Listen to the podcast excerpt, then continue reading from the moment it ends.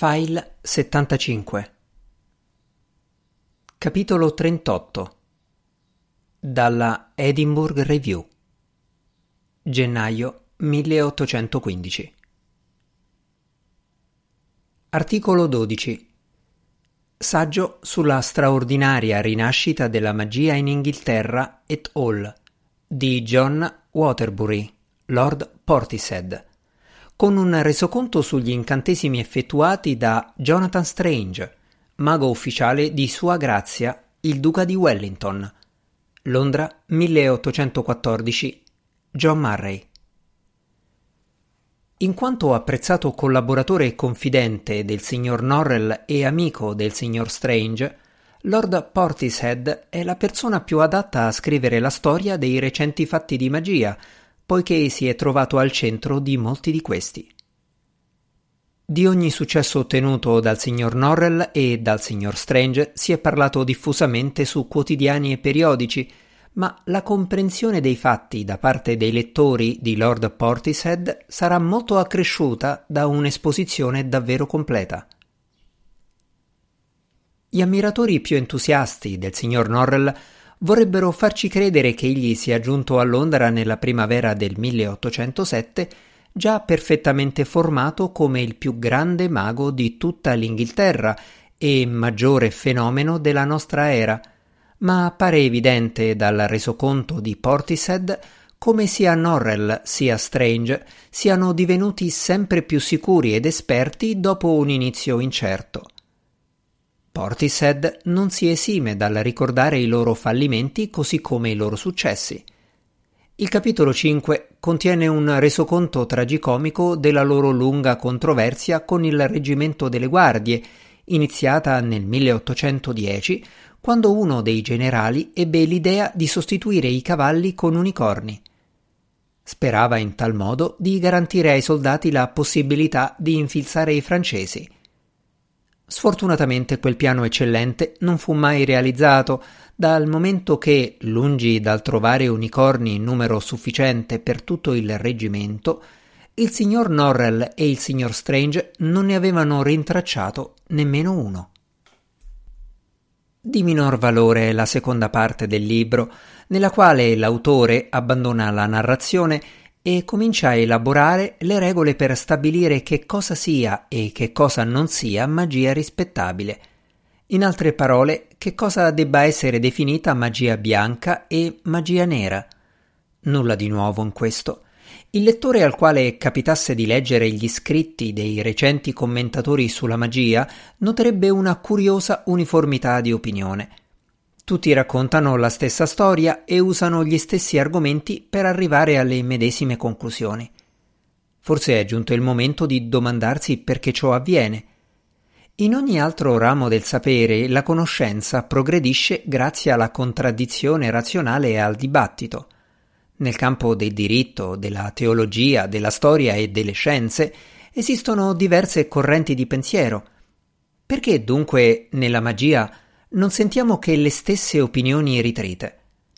Cominciamo a chiederci perché prendersi il disturbo di discutere, dal momento che tutti quanti, come sembra, sono convinti delle stesse verità.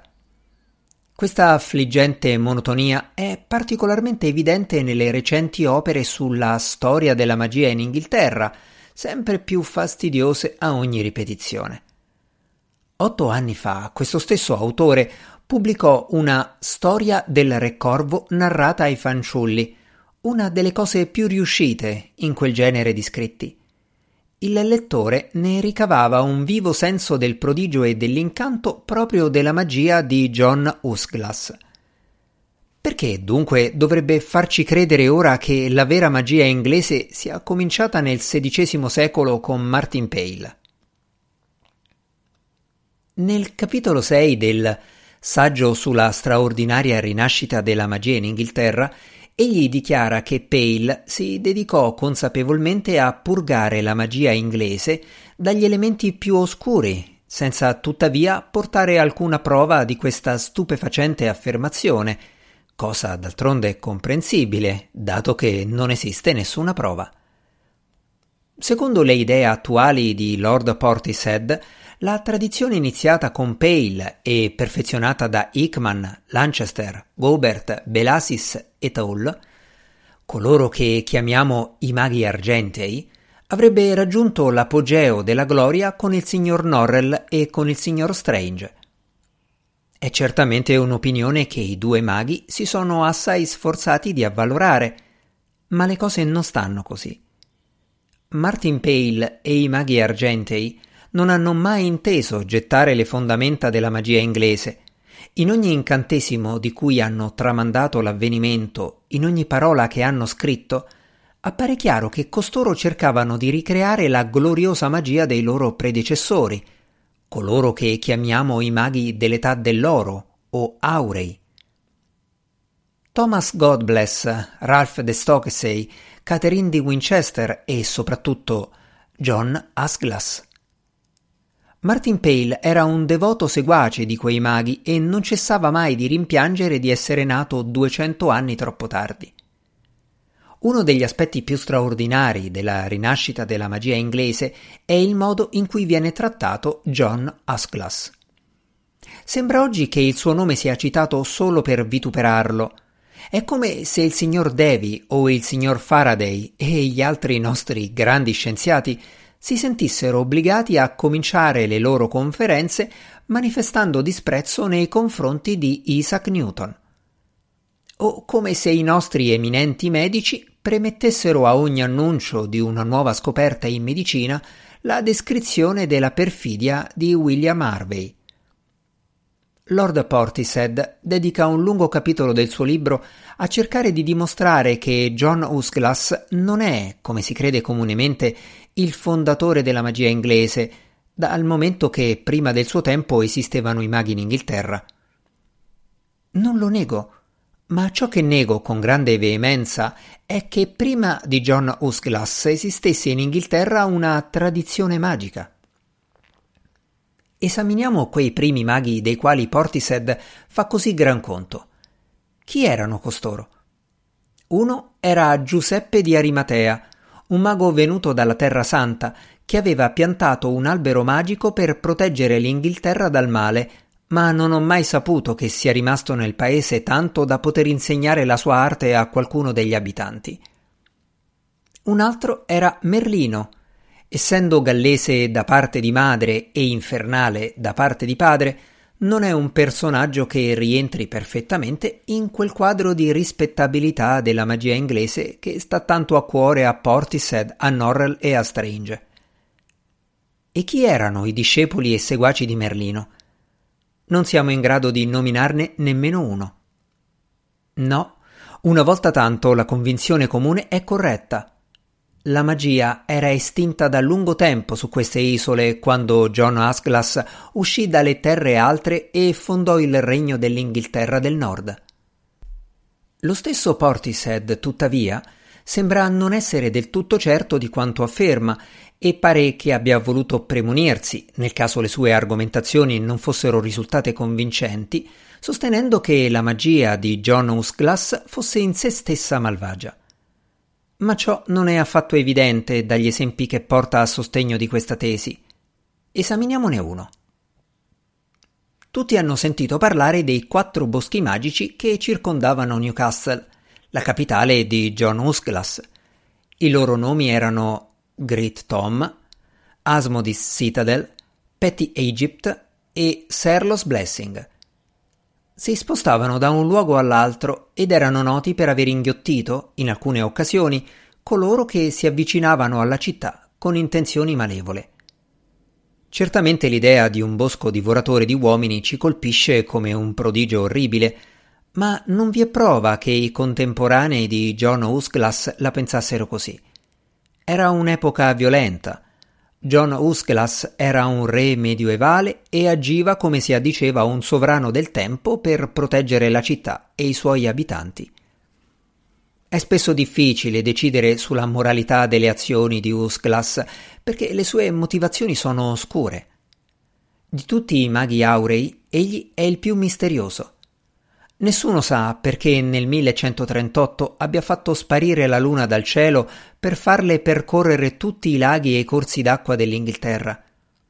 Non sappiamo perché nel 1202 abbia litigato con l'inverno e lo abbia bandito dal suo reame, così che per quattro anni l'Inghilterra settentrionale godette di un'estate continua. Ne sappiamo come mai per trenta notti consecutive nel maggio e nel giugno del 1345 ogni uomo, donna e bambino del regno sognò di ritrovarsi con tutti gli altri in una pianura rosso cupo sotto un pallido cielo dorato per costruire un'alta torre nera. Ogni notte faticavano e ogni mattina si svegliavano esausti. Il sogno cessò soltanto la trentesima notte, quando la torre e le sue fortificazioni furono completate. In tutti questi racconti, ma in particolare nell'ultimo, si ha la precisa sensazione di grandi eventi in atto, quali è però impossibile dire. Parecchi studiosi hanno sostenuto che l'Alta Torre Nera fosse situata nella parte dell'inferno che si diceva Lucifero avesse ceduto a Usglas e che questi avesse costruito la torre per continuare una guerra contro i suoi nemici infernali. Martin Pale tuttavia non era di questo parere, ritenendo che vi fosse un collegamento tra la costruzione della torre e la comparsa in Inghilterra della morte nera tre anni dopo. Il regno di John Usclas nell'Inghilterra settentrionale soffrì molto meno la peste del suo vicino del sud e Pale pensava che fosse stato così perché Usglas aveva costruito una specie di difesa contro la malattia. Ma stando al saggio sulla straordinaria rinascita della magia in Inghilterra, noi non dovremmo interessarci affatto a certe questioni. Secondo il signor Norrell e Lord Portishead, il mago moderno non dovrebbe avere a che fare con eventi compresi solo a metà. Ma io dico che proprio perché sono compresi solo a metà noi dobbiamo studiarli. La magia inglese è la strana casa abitata da noi maghi. Una casa costruita sulle fondamenta poste da John Usglas. Eppure a nostro rischio e pericolo noi vogliamo ignorare in che cosa consistano quelle fondamenta. Al contrario, dovrebbero essere studiate e la loro natura dovrebbe essere compresa, così che possiamo sapere ciò che sono o non sono in grado di sostenere. Altrimenti appariranno crepe che lasceranno passare venti che soffiano Dio sa da dove, e i corridoi di quella casa ci condurranno in luoghi dove non volevamo andare. Per concludere, pur contenendo molte cose eccellenti, il libro di Lord Portishead è un buon esempio della folle contraddizione che sta al centro della magia moderna in Inghilterra. I nostri eminenti maghi continuano a dichiarare la loro intenzione di cancellare ogni più piccola traccia di John Usglas dalla magia inglese, ma ciò è impossibile. La magia che noi attuiamo è la magia di John Usglas.